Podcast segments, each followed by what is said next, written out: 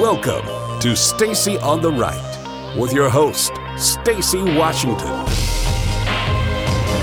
Welcome to Stacy on the Right on Urban Family Talk and American Family Radio. I'm Miki Addison in for Stacy, and um, man, I'm telling you, buckle up because this hour I think uh, is going to. First of all, I think it's going to go by really quickly.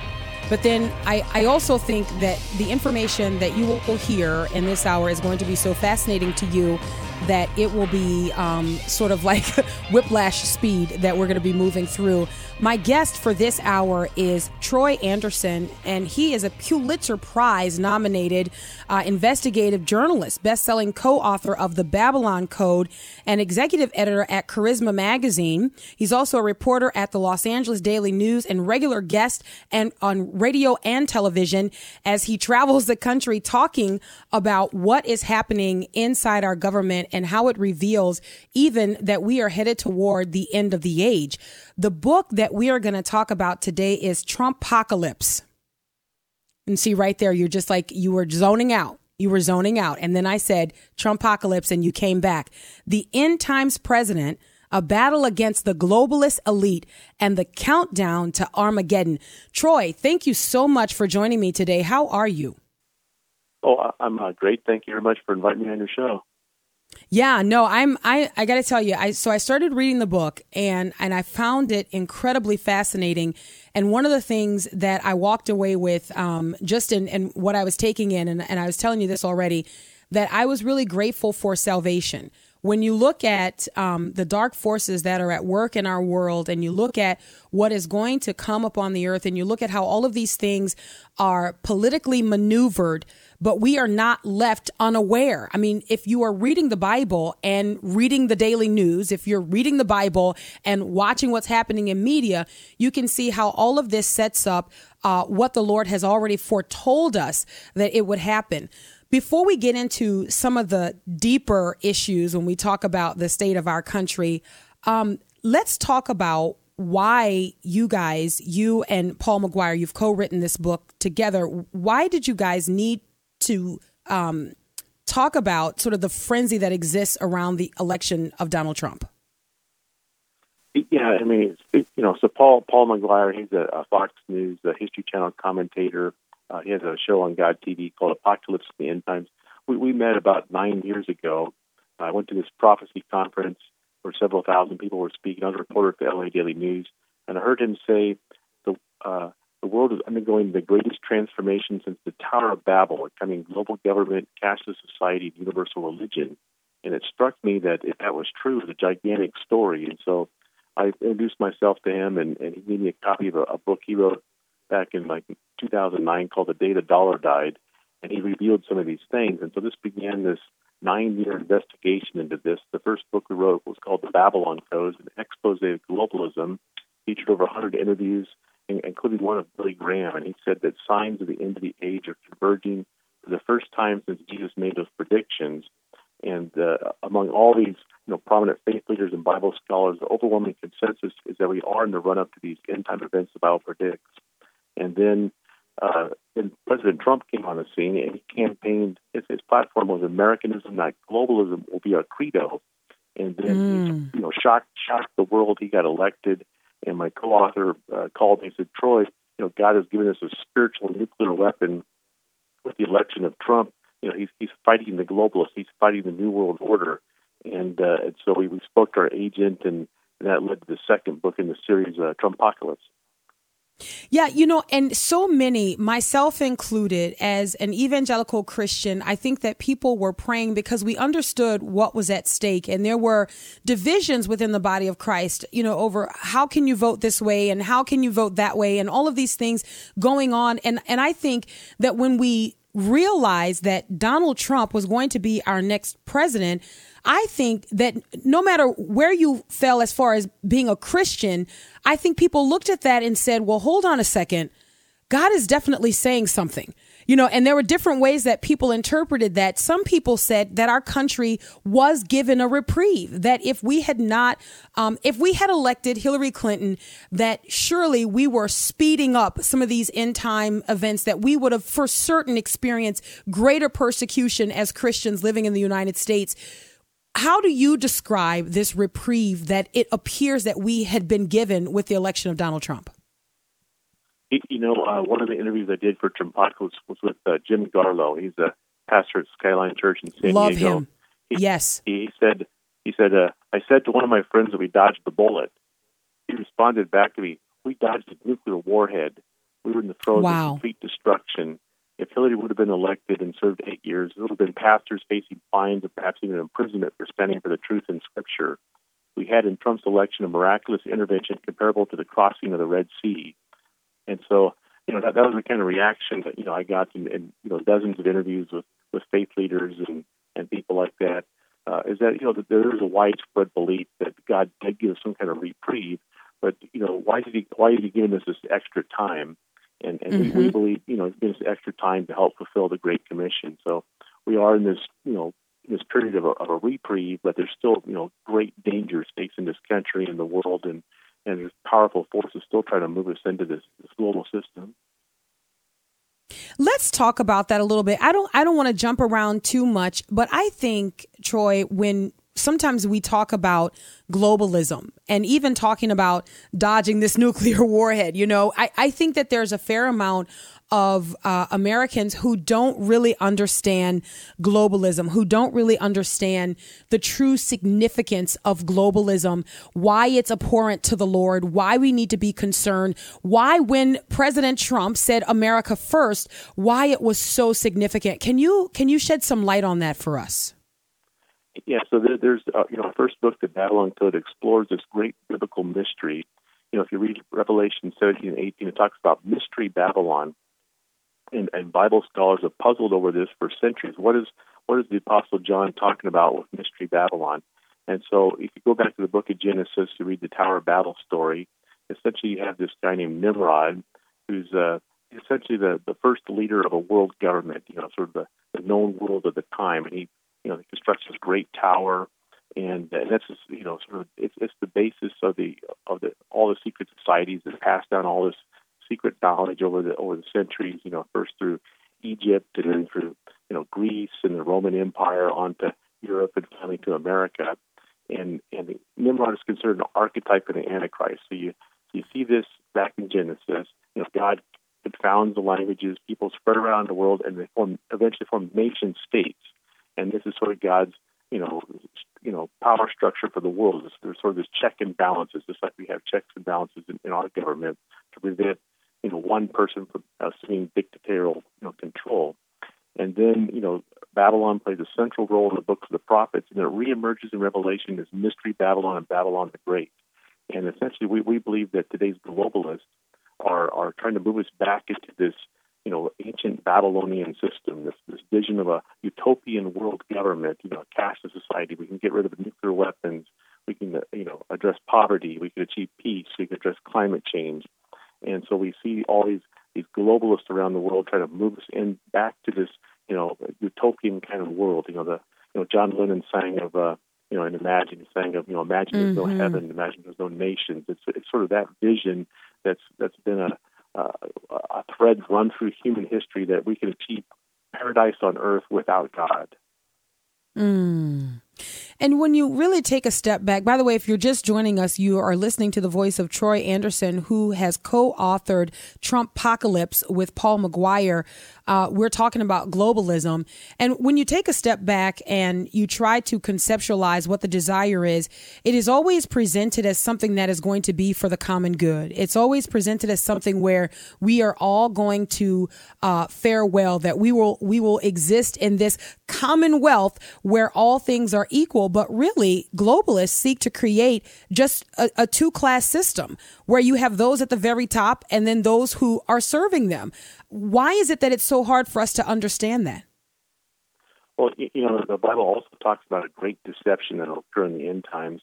And, you know, the, the elite are literally spending tens of billions of dollars through foundations, through think tanks to control what we think, you know, through the mainstream media. There's, there's a massive sort of a, you know, mind control operation going on. There's all kinds of psyops that intelligence agencies are, are involved in. You know, you hear all this talk about the deep state now. This is all sort of interlinked. You've got these, these globalist elites, these you know, super wealthy, you know, billionaires in, in many cases that are tied in with secret societies. And you have the deep state, which is sort of this apparatus of the intelligence agencies and powerful behind the scenes players. And then, you know, you have all these secret societies and sort of this global power structure that operates in the background, sort of this shadow government that largely controls many of the, you know, the, the politicians and, and, and, countries of the world. And, and these two books expose all that. There's, there's massive documentation in these books from mainstream sources, over 150 interviews of you know very prominent faith leaders, Bible scholars, and even you know, experts at, at Oxford and, and Princeton and Yale. In fact, Oxford has a Future of Humanity Institute. They release uh, annual reports now on existential risk, which is essentially the greatest dangers facing humanity. And they talk about you know nuclear war, extreme climate change, artificial intelligence run amok, or a global pandemic but they also cite a global totalitarian government as one of the top threats facing the world. It's from Oxford. So mm. these are real these are real threats, and there's very prestigious, you know, highly esteemed people that, that recognize it. Troy, where can our listeners get the book? The book is Trumpocalypse. Where can they pick it up? Yeah, so it, it's the number one bestseller in several different categories. Uh, you know, it's available on Amazon. It's at it's at Barnes and Noble bookstores nationwide. It's at Mardel, Parable, Books a Million uh, carry it. Uh, so it's pretty much uh, anybody would like to buy the book. It's published by Faith Worth the Ship. It's the world's uh, third largest uh, publishing house. Am I remembering correctly in the book that it was was it our was it our our CIA or FBI who uh, coined the phrase conspiracy theory like so that because before you had this shame around investigating the government that people said you're always you know watching out for black helicopters or buying up tinfoil to make hats. Uh, Americans cared about what was going on in our government. And I'm kind of setting up to unpack a little bit more about this deep state and the things that we see coming forward even now. Um, how have we sort of been uh, dumbed down as Americans and we care less about the state of our government than we ever have? Yeah, this just sort of goes back to, you know, these billions of dollars are being spent to sort of dumb down our country. You know, recent poll found that uh, over half of millennials, you know, believe a, a socialist or communist uh, system is better than a capitalist system. You know, and, you know, Nazi Germany was a socialist uh, system and mm. you know, if you look back in history, Nazi Germany, communist Russia, communist China, it, it was a gigantic bloodbath. Over like 120 million people were slaughtered uh, as those regimes came online. And uh, you know, one of the most interesting things that we found in this book, there's actually a professor in Florida who wrote a book on conspiracy theories. And in this book, uh, you know, from a prestigious university, he says that the CIA created the term conspiracy theory in the 1960s to discourage journalists from investigating government corruption scandals and to sort of infuse the, the term with this negative connotation so that journalists and other people would be, you know, there'd sort of be a peer pressure against looking into certain kind of, you know, scandals essentially and corruption. And uh, so that was a, was a big eye opener that, uh, you know, the, you know, powerful, you know, intelligence agencies, the deep state, you know, tries to keep journalists from looking into this. So there's been this, you know, uh, you know, any anybody looked into these kind of things, and you know, you be ostracized. You know, if you're, you know, I, worked in the mainstream media for for 20 years, and I remember I I read a book by Jim Marrs. He's a New York Times bestselling author.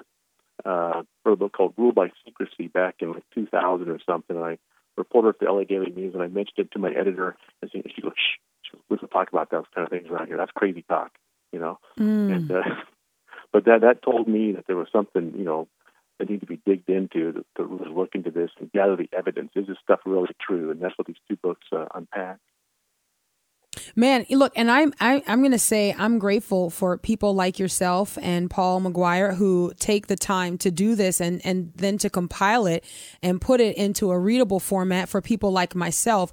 Um, we we are watching and we see what's going on, but I got to admit, I think, and I don't think I'm alone in this. There is a fair amount of us that we just kind of hope that people are not as bad as it looks like they are. You know what I mean? You're you're looking at what's going on and you're going that cannot be that interconnected. It cannot be that intertwined. And what we now know is that it absolutely is that interconnected. And in fact, the foundation that gets laid is setting up for the media to be completely controlled by dark forces. When we get back, we're going to talk about that. Can you trust the media? Where can we go? Troy Anderson, our guest, we're talking Trumpocalypse. Stacy on the right. We'll be right back. Hi, I'm Will Addison and we are partnering with the Ministry of Preborn to save babies' lives through ultrasound. Here's how a nurse describes the power of an ultrasound. Last week, just one example of a mom who came in was very abortion minded, and when she saw the picture of her baby on ultrasound and heard that beating heart, it was a defining moment that just broke her. And she said, I just can't allow this baby to be killed. By letting a mother hear her baby's heartbeat and see her baby in the womb, she will choose life 80% of the time. I cannot tell you how many times a baby's life is saved through ultrasound. It's just an incredible tool. Underwrite a free ultrasound and help save a baby's life. Go to preborn.com. That's preborn.com. Or dial pound 250 and say keyword baby. All gifts are tax deductible. Your love can save a life. Hi, I'm Crawford Loritts with a legacy moment. Sometimes I get so immersed in the challenges and the secondary stuff of life that I wonder how much of a difference am I really making? Then I'll get a letter like I got the other day from someone who heard me speak at a conference more than 10 years ago. He told me that when I spoke, he gave his life to Christ and recommitted himself to his marriage. Today, he has a wonderful family and he's in the ministry. Boy, did that ever put wind in my sails. We were created for a purpose, to express meaning in and through our lives, and we all need to be encouraged. I love Second Chronicles chapter 15 verse 7.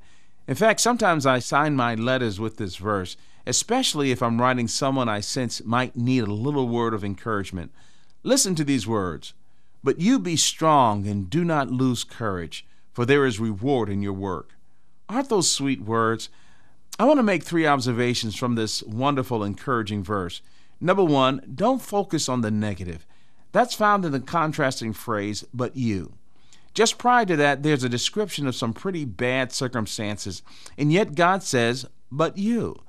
I don't know what you're faced with today, but don't focus on the negative. Focus on the possibilities of what God can do. Number two, decide to be strong. He says, but you be strong. It's a command. Make the decision I'm going to choose strength. And then, thirdly, focus on the reward. What you do, if it's for Christ, does not go unnoticed. You will be rewarded. Well, here's what I want you to remember today take courage, and if someone has been a blessing to you, tell them about it too. They could use the encouragement. Thanks, Crawford, and thank you for listening to today's Legacy Moment, a production of Moody Radio ministry of Moody Global Ministries.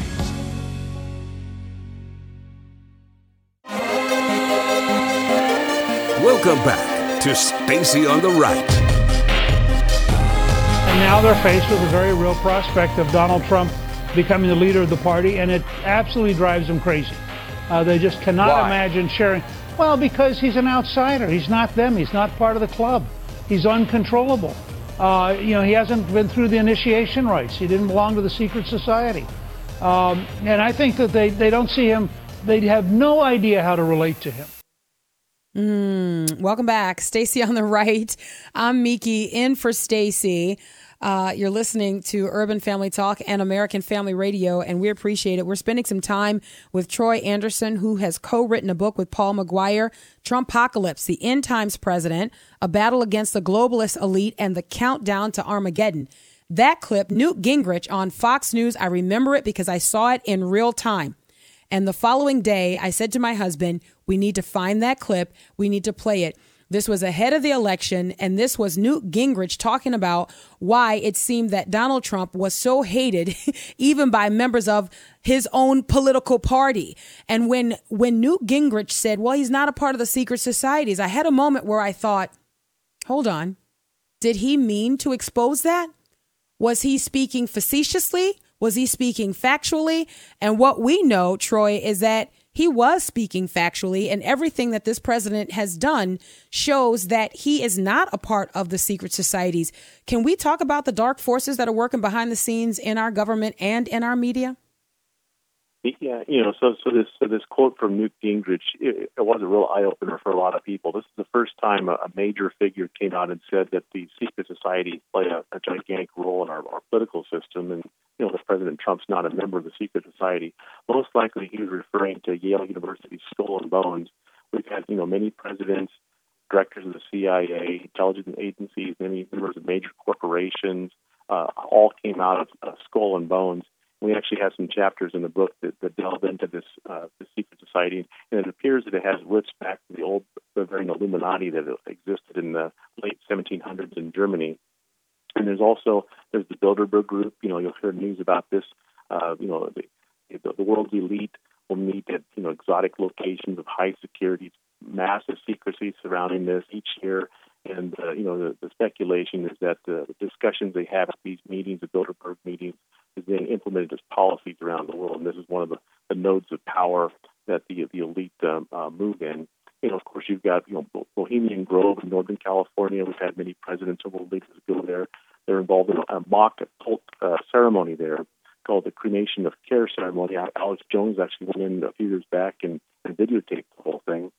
And you know, there's like stories in the Washington Post about different presidents that have gone to this and participated in all this. You know, and of course you got you know Freemasonry, which is a I think they have millions of members worldwide, and there's uh, there's we put some things in the book about you know there's there's speculation that there could be like an, an upper elite of Freemasons, they're, they're illuminized Freemasons. They're sort of the upper echelon of this group that have a lot of control and power in our political system. So, so when Newt Gingrich talks about the secret society, that's what he's talking about. And many many of our presidents and members of secret societies, and yet you know Donald Trump, as far as we can tell, is, is not a member of one of these you know elite uh, organizations. I want to go back to something that you mentioned, and this may kind of um, veer us off just a hair, but it'll, it'll, bring us back. There was something that grabbed my attention um, just about a month ago, uh, maybe maybe a little bit over a month, um, that the Vatican Secretary of State, for the first time ever, a religious leader or religious associated or affiliated leader, attended this year's Bilderberg meeting. Did that grab your attention, Troy, at all? You know, we, have had popes that have come out and called for a world government authority in the last uh, over the last decade, and uh, you know, this is one of the things we talk about in the book. Is there's this, you know, if they do, if the elite at some point do move us into some kind of global system, you know, the idea is that they'll probably maintain the resemblance of nation states. You know, people want to be Americans, they want to be French, they want to be Germans, uh, but they're what they're doing is they're trade treaties, changes in international laws, bodies like the United Nations and similar ones, IMF, World Bank, these kind of things. They're, they're building this this structure so that at some point they want to, you know, create a world government authority that has, you know, power over the world's militaries and, you know, you know, and, and they'll probably, you know, sell this as like, uh, you know, we're going to, you know, eliminate nuclear weapons. We're going to address climate change. We're going to address poverty. You know, they already have global citizen festivals in, in New York and Germany and around the world now. They invite all kinds of celebrities and world leaders, and people, you know, had you know, slept, you know, musicians that played these things, and uh, you know, they're trying to get us to start thinking of ourselves as global citizens. Uh, United Nations largely controls our educational system through Common Core and, and similar programs, and the kids are being sort of indoctrinated into, into thinking of themselves as global citizens. So they're they're they're setting a legal structure and they're you know influencing the children to sort of go along with this for you know, and, and the Bible tells us at some point this this system will come online. You know, when you when you look at um, how much our perception of uh, American exceptionalism has changed over the years, and, and you look at how much we almost have willingly gone toward diminishing our role on the world stage. Like we we almost don't want to see ourselves as exceptional. We don't want to acknowledge that what God did in the formation of this nation was unique and that that it was exceptional and still is exceptional. what role does the media play in all of this? And what are some of the dark forces at work behind the media? You know, I, I was a member of the mainstream media for 20 years. I was a reporter at the LA Daily News and other newspapers for many years. And uh, I was an investigative reporter, but, you know, over time, because, you know, uh, you know, much of the media shifted to, to online, the, the newspapers around the country began laying off, you know, literally half or more of the workforce. And so many the investigative reporters were laid off. And so there's, there's a lot less uh, real, you know, in-depth reporting going on in newspapers. Of course, you know, the media has always been you know, pretty liberal, pretty progressive, but in the last decade, we've seen this, you know, just sort of this massive shift. It was just like completely over the top, you know, liberal and progressive now. And now we see this all-out attack against President Trump, and you know, surveys show over 90% of the coverage in many areas is completely negative towards him. So, I mean, I, I've come to the conclusion that the the mainstream media is now almost you know, essentially in the pockets of the globalist elite. They, they are carrying out an agenda of the elite and, uh, and you know, attempting to, you know, indoctrinate and, and you know, convince the public that, uh, you know, Trump's, you know, this terrible president and, and, you know, all these horrible things. And, you know, of course, he says some things that are controversial. Uh, but, you know, many of the things that he says, you know, via Twitter and things like that are actually sort of part of the negotiation because we've, we've seen all these positive things happen. I mean, here we had the, the leader of North Korea threatened us with nuclear war over last year, and uh, you know President Trump made some very strong statements, and now you know he's willing to come to the negotiating table. You know, only time will tell. North Korea will actually be nuclearized, but you know President Trump is, is known for you know wrote the book The Art of the Deal. So if you if you look at what he's doing, a lot of it is, is a negotiation. It's a negotiating tactics to try to you know achieve you know good for America, and uh, uh, you know, but the media is just you know all out attack against them to uh, you know defeat him and, and topple him perhaps. We're talking to Troy Anderson, who has co-authored Trumpocalypse with Paul McGuire. The book is uh, available at Amazon and anywhere you would go to get your book um, your books. Hopefully, it's not just one that you read, um, but any place that you go to get your books, you can find Trumpocalypse. Troy, let me ask you this: um, Who do you trust for unbiased news? Like, wh- where do you go? Who who are your sources for news and information? Oh, you know, I, you know, I write for uh, Newsmax and Christianity Today, and uh, you know, different, uh, you know, essentially conservative and and Christian uh, media outlets. I trust. Uh, you know, I'll, I'll check the news on Drudge Report. Drudge does a pretty good job of sort of highlighting the, the big news. So, so mainly your, your conservative and, and Christian uh, media is what I primarily read now. Hmm. Well, you know, I know that our listeners will appreciate that because I one of the reasons that we continue to do our radio programs all across this network is because we do feel like there's an incredible amount of fake news out there. We feel like there's an incredible amount of wickedness out there. And and just because someone says, and here's the truth, what we are now realizing is that um, nine times out of 10, when you're talking about mainstream media, it's not the truth. There is an incredible caricature that is painted of this president. And again, and I think you, you hit on this, and I'll, I'll just reiterate what, you, what you're suggesting here that there are some things that are self inflicted. When you look at what comes out of the White House, there are some times that you go, if we, if we stick to um, the playbook. you understand what I'm saying? If we stick to make America great again, there are some wounds that we do not have to uh, self inflict.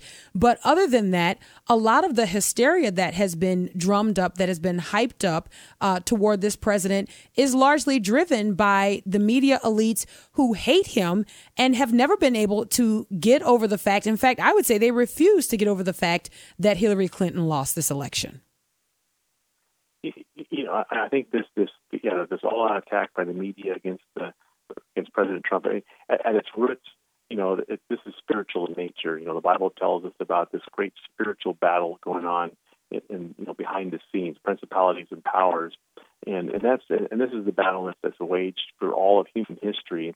And so, in the background, there's very powerful, you know, essentially demonic forces that uh, you know largely have control of our world. You know, the the Bible talks about the devil sort of having temporary control of the world and this, this world system. And uh, so this this is what's really going on in the background, and so that, that's also why you see this big explosion in occult activity in recent years. You know, we talk about in the book about you know you've got these witches coming out casting you know bind Trump spells. You've got the uh, uh, after school Satan clubs now that are being introduced around the country. You've got the what's it, the Satanic temples. You know, bought a, a old building in Salem, Massachusetts, and their you know their membership is growing. You've got the you know they, this the Temple of Baal, which is a, a demonic character in the Bible.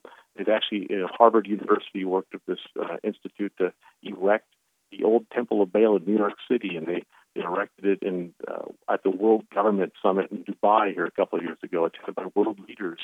You know, CERN had this uh, like this big massive cult ceremony here a couple of years ago in the in the Swiss Alps when they're unveiling their you know work that they're doing there. So there's a, there's a lot, and then during the presidential election, you had the what the, the spirit cooking there. Remember that? Remember that? Right. Allegations yes. surrounding Hillary Clinton. So, and we just watched the Grammy Awards, or you watched the Super Bowl halftime show you mm-hmm. know, a couple of years ago, they sang the song Nimrod at the Super Bowl. You know, and all this occult imagery. So it's you know the music industry, Hollywood. It's back of the dollar bill. There's all these occult stuff. So our our culture is just you know saturated in this.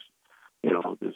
And, and these are the, the sort of the signs of the elite. They're, they're members of these secret societies. It's part of the New Age movement. And you know, like uh, Barna Group came off a poll recently that found that something like something like 15% of, of Christians that actually attend church uh, really have a biblical worldview, and there's like 40, 50% sort of had this new spirituality kind of worldview, sort of a new age kind of thing where all paths lead to heaven. So, so this occult influence is very widespread throughout our culture, and, and most people aren't aware of how you know how, how widespread it is. No, you're absolutely right. And I, and I, if we could stay here just for a second, one of the things that I found fascinating in the book, and, and I, I hope that what I'm about to communicate makes sense.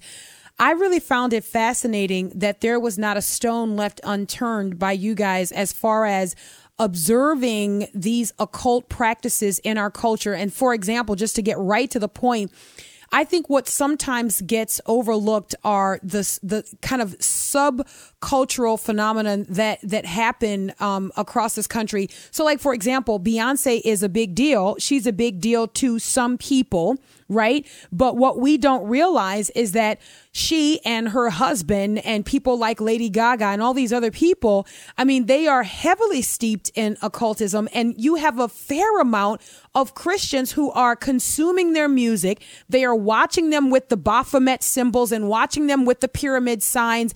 And they've convinced themselves that oh, that's not real, that's not true. But these dark forces are very real. This stuff is very true. The Bible tells us that our battle is not against flesh and blood. Uh, how can we stay on guard with regard to this these issues, Troy? Yeah, I, mean, I think it's very important for people to wake up just how dangerous all this kind of stuff is because you know the, the all these occult symbols you see, and you know you mentioned the pyramid sign the Baphomet and all this sort of occult imagery. There's you know there, there's there's reasons why this is all used. This is used to you know, it's it's all part of this mystery Babylon system, this this rise of you know cult and Luciferian influence throughout our society, and at, at its root, you know, it, it's designed to unleash sort of these dark spiritual forces into our world. So, the more we accept this, you know, the the quicker we're going to head down this this dark path. So, you know, we believe God raised up President Trump, to, you know, to fight these forces, to fight this this new world order. You know, the Bible tells about you know, the God deposes kings and he raises up others. So in that sense, mm-hmm. you know, all, all leaders are you know, either deposed by or raised up by God. But the question is, do they follow, you know, God's purpose for their their lives and their their term in office? And and so far, you know, President Trump's not perfect, but he's, he's done a lot of things to sort of help restore Judeo-Christian values, uh, you know, to restore religious freedom. You know, pastors and, and ministers feel much more free to, to to speak now without fear of reprisal and um, you know we've seen uh, you know just all kinds of steps he's taken to you know to return us to the our, our roots as a you know a Judeo-Christian nation. Why do you think, for all of the reasons that you just laid out, I think it would be um, sort of a no-brainer for Christians to say, you know what, we can reject um, certain things that we might learn about this president that would call uh, his character into question on on those issues. But when we look at the full body of his work and we look at what he has done, unlike any other president before him, actually, um, to to show sort of a I don't know to show favor towards Christians why do you think there remains, Troy, this great divide between Christians? I mean, for example, the never Trumpers and those who are saying that, you know, they see you now as racist and, and all of and bigoted because you voted for this president. Why is that? You know what? Hold that thought. because I don't want to cut this answer off. I really want to get a genuine response here because I myself, you, you know, have been on the receiving end of uh, loving immorality because I voted for this president. And so I really want to get your response when we come back. Why the great divide, even among Christians who should be able to discern and see? Stacy on the right. We'll be right back with Troy Anderson. Trumpocalypse, that's the discussion. Stay close.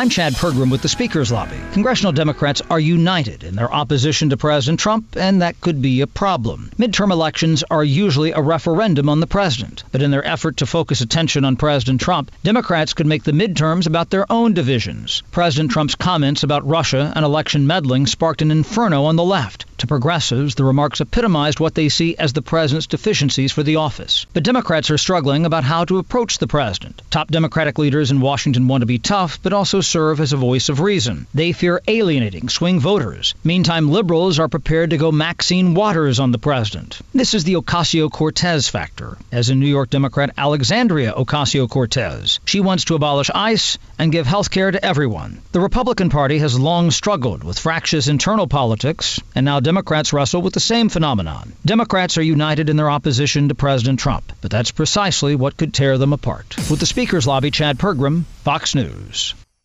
Hi, I'm Will Addison. And I'm Miki. From Airing the Addisons on Urban Family Talk.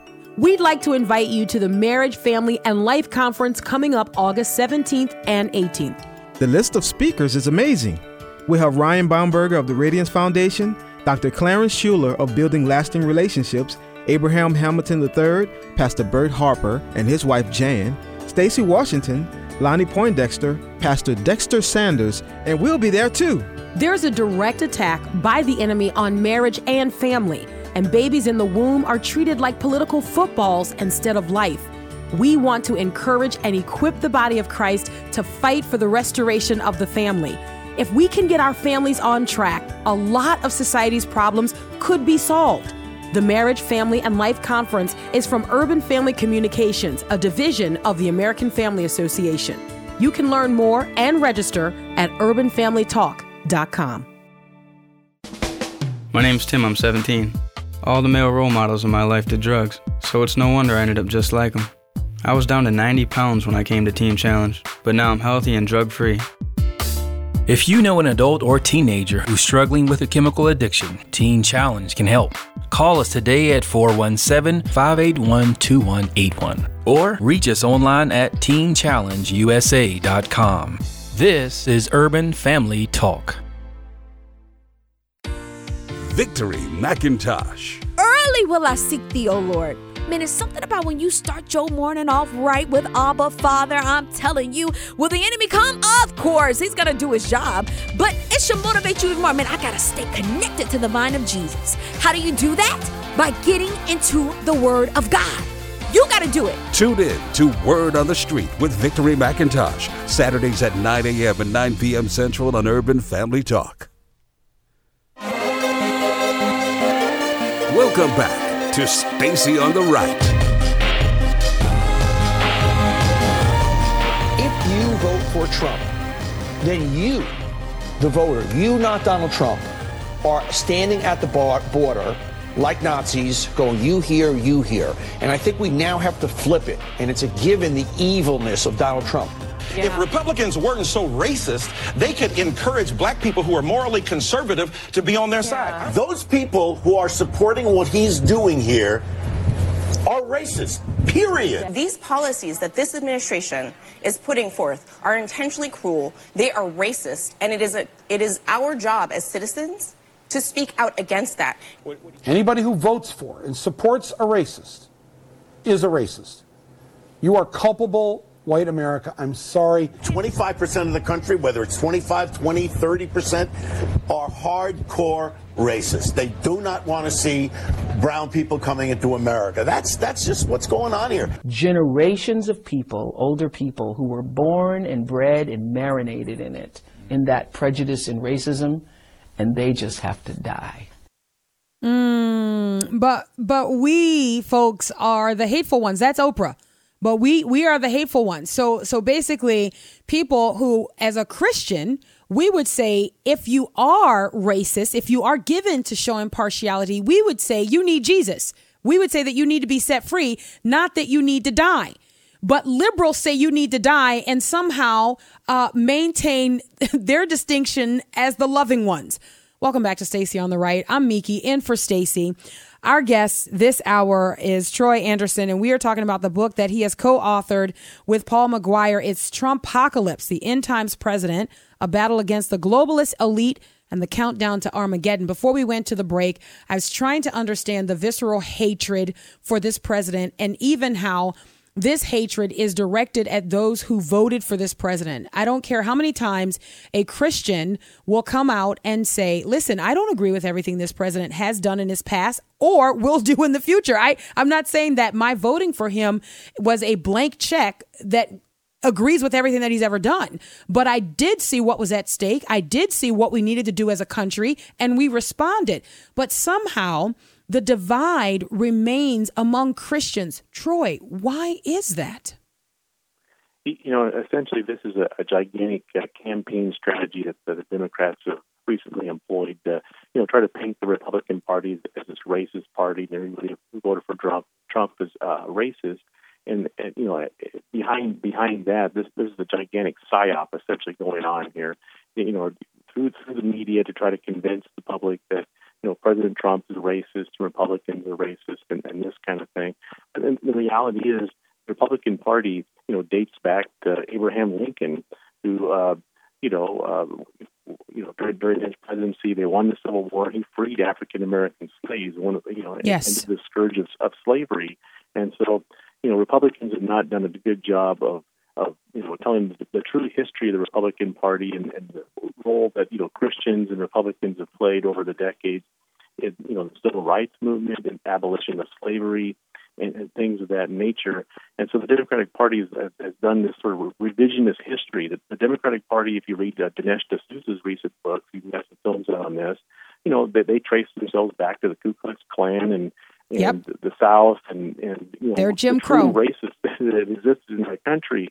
You know, so there's, there's been this like you know psychological flip that the the Democrats have tried to do, and and essentially you know a, a lot of the Democratic platform is to essentially provide welfare and all kinds of government handouts to minority communities, and and a lot of these you know the Democrats say they want to help the poor, they want to help minorities, but in reality, they've perpetuated this this poverty and, and, violence we see in the inner cities and all kinds of problems we have with you know inner cities and such, and and it's all designed to keep the elite in the Democratic Party, who are mostly white people, in power.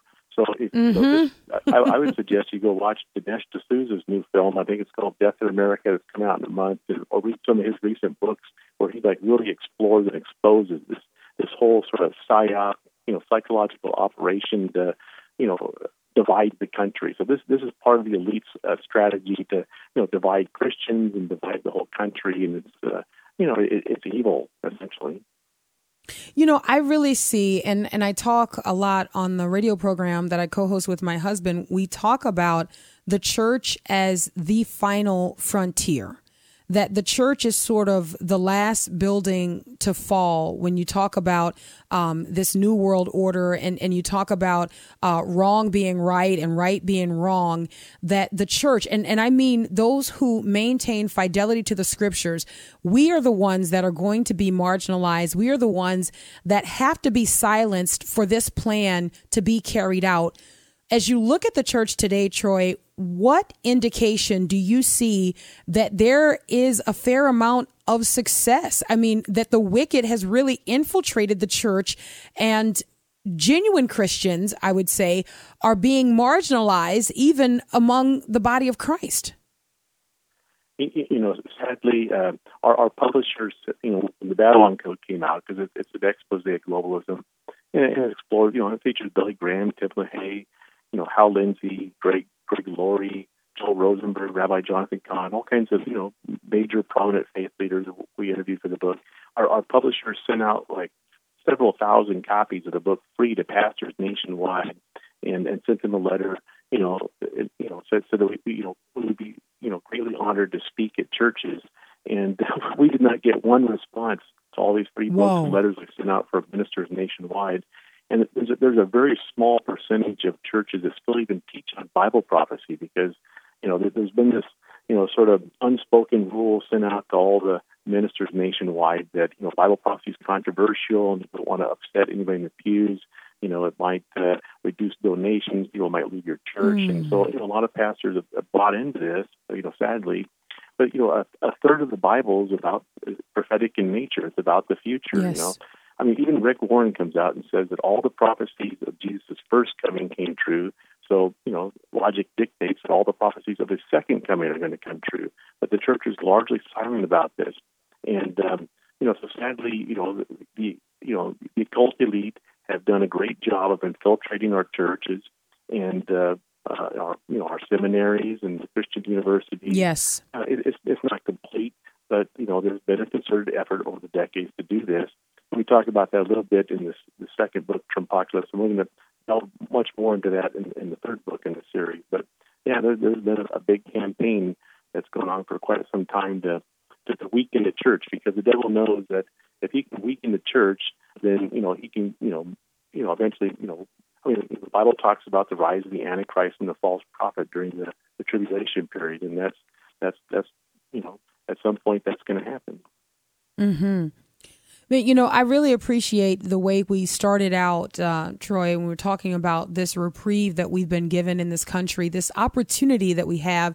And you said something I think that often gets lost in the discussion that the reprieve is not so that we can just be fat and happy in America a little bit longer, but the reprieve is really given to us that we might advance the gospel, the cause of Jesus Christ, the reason that our Savior was sacrificed so that those who would put their hope and their faith and their trust in Him, that they might have eternal life life.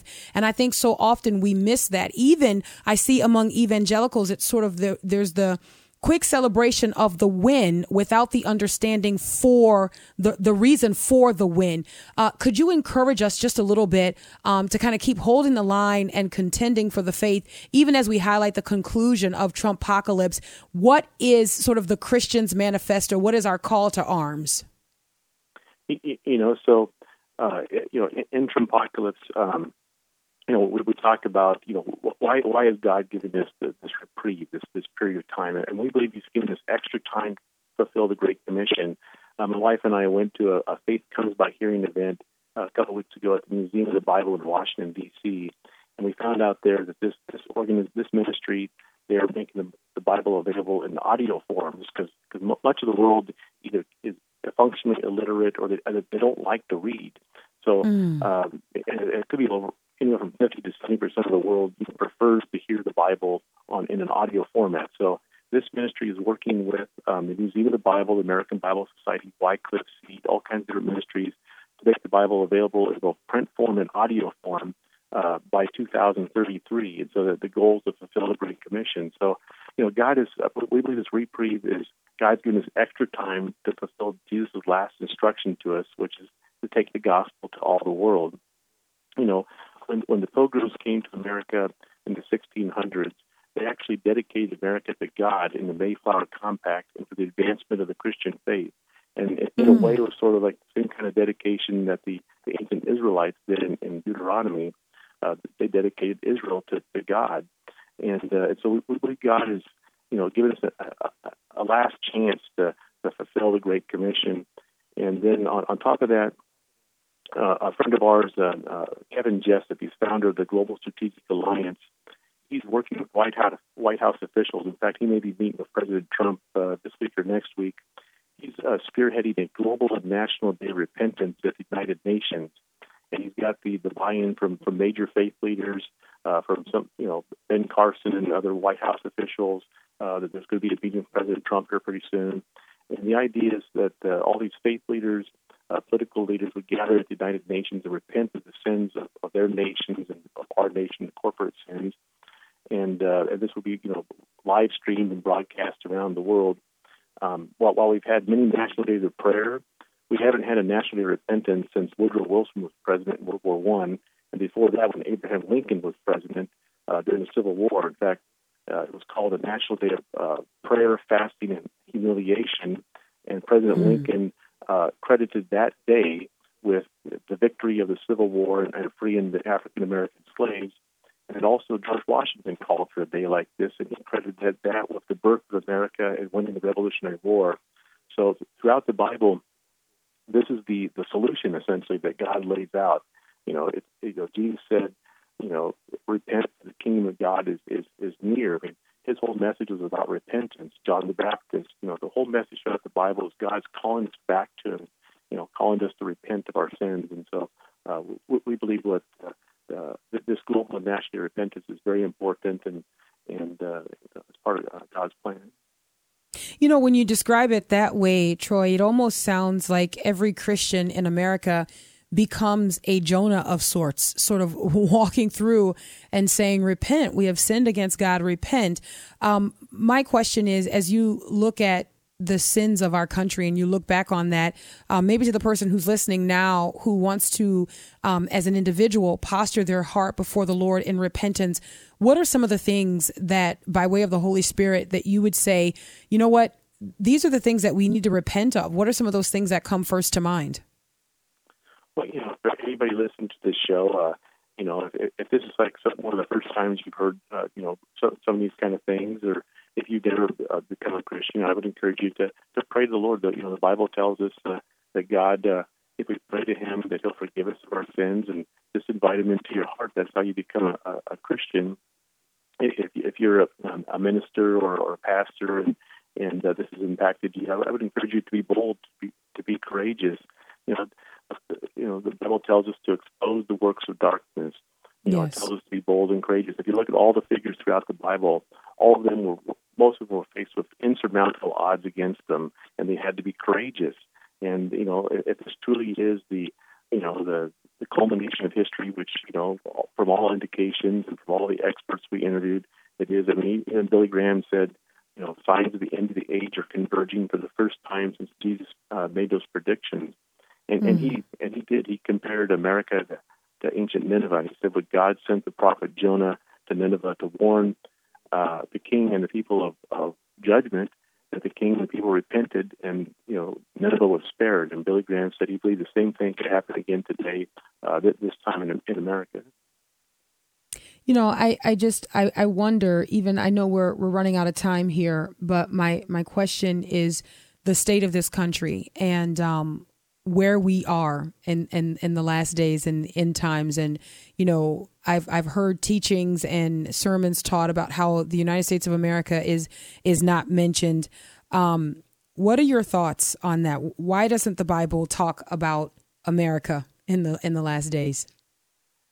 You know, we, we explore that in the Babylon Code and Apocalypse. Uh, you know, in fact, uh, Greg Laurie, we quote uh, Greg Laurie, Pastor Greg Laurie in the in the book, and he, he also wonders, you know, America's not mentioned, so you know, could America be destroyed in some kind of you know surprise nuclear attack? And um, you know, there's, there's there's different opinions about this, uh, but you know, but if you read Revelation 17, 18, uh, it, it sounds it sounds like sort of like a description of America, and it talks about it's destroyed in one hour by fire. That the merchants of the world who grew rich off off her you know, great luxuries and wealth will sit on their ships and mourn and watch her burn. You know, so it's uh, you know, there, there's not definitive that that's America, but uh, it could be. And uh, the Old Testament talks about the daughter of Babylon, and uh, so there's all these references that may refer to to America in the end times, and you know, nobody knows for sure, but uh, you know, so you know, God's given us extra time to fulfill the Great Commission, so it's incumbent upon us to, you know, to do to do our part, you know, to follow God's leading on our lives and and uh, uh, get get involved and, and you know pray for our president, pray for our country. Yeah, and to just say it succinctly, I would add to occupy until the Lord returns. Troy Anderson, co-author of Trumpocalypse. with Paul McGuire. Man, thank you so much. You can get the book at Amazon.com, anywhere you go to get your books, uh, Barnes and Noble. And I can't recommend enough that you pick up a copy and get reading. Let's occupy until the Lord comes. All right, we're out of time for today. Stacy on the right on Urban Family Talk and American Family Radio. For Stacy, I'm Miki. God bless.